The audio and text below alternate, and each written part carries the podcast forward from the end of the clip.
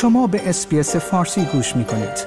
با رفتن به sbs.com.au به اخبار و گزارش های بیشتری دست خواهید یافت. روز گذشته دهمین هفته از اعتراض های سراسری در ایران در حالی به نیمه خود رسید که نگرانی ها در مورد سرکوب شدید معترضان در شهرهای کردنشین در حال افزایش است. گزارش ها از ایران حاکی از سرکوب شدید و بیرحمانه شهروندان در شهرهای کردنشین از جمله جوانرود در استان کرمانشاه توسط نیروهای مسلح جمهوری اسلامی است. شبکه حقوق بشر کردستان می‌گوید که آمار زخمی شدگان اعتراضات در شهر جوانرود به ده نفر رسیده است. آمار رسمی از تلفات احتمالی و مجروحان سرکوب شدید در مناطق کردنشین منتشر نشده است. این شبکه به نقل از شاهدان گزارش داده که ماموران سپاه پاسداران انقلاب اسلامی در برخی از نقاط شهرهای کردنشین از اسلحه دوشکا استفاده کردند. طبق گزارش ها در پیرانشهر هم نیروهای حکومتی دست به خشونت گسترده در برابر شهروندان زدند. ویدیوهایی که از جوان رو در شبکه های اجتماعی منتشر شده نیروهای مسلح جمهوری اسلامی را نشان می دهد که به طور مستقیم رو به جمعیت غیر نظامی شلیک می کنند. سرکوب ها در مناطق کردنشین در وضعیتی شدت گرفته که سپاه پاسداران انقلاب اسلامی اعلام کرده است که نیروهای خود را در منطقه تقویت کرده است.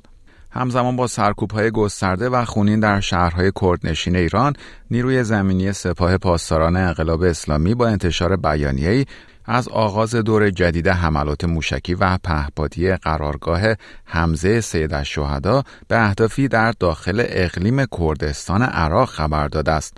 دولت عراق و دولت اقلیم کردستان به ادامه حملات جمهوری اسلامی ایران اعتراض کرده و خواستار توقف خشونت‌ها شدند. دولت اقلیم کردستان تکرار این حملات فرامرزی را نقض قوانین بین المللی و روابط همسایگی خوانده است. خبرگزاری هرانا اعلام کرده است که در اعتراضات اخیر در ایران 434 نفر کشته شدند و حداقل 60 نفر از آنها کودک بودند. گزارش ها در شبکه های اجتماعی حاکی از آن است که معترضان شامگاه سهشنبه اول آذر در اندیمشک نیز به خیابان ها آمدند و نیروهای امنیتی به سوی آنها شلیک کردند. دوستان و خانواده های توماج صالحی خواننده سبک رپ اعتراضی و حسین رونقی فعال مدنی که در اعتصاب غذا به سر می‌برد همچنان نسبت به وضعیت آنها ابراز نگرانی می کنند.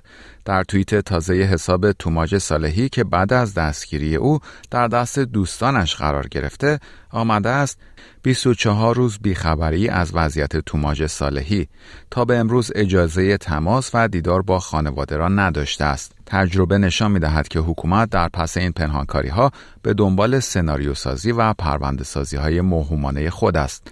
همزمان پدر حسین رونقی هشدار داده است که اگر او آزاد نشود در مقابل زندان اوین اقدام به خودسوزی خواهد کرد. روز گذشته مسعود ستایشی سخنگوی قوه قضاییه ایران گفت چهل طبعه خارجی در جریان اعتراضات ضد حکومتی در ایران بازداشت شدند.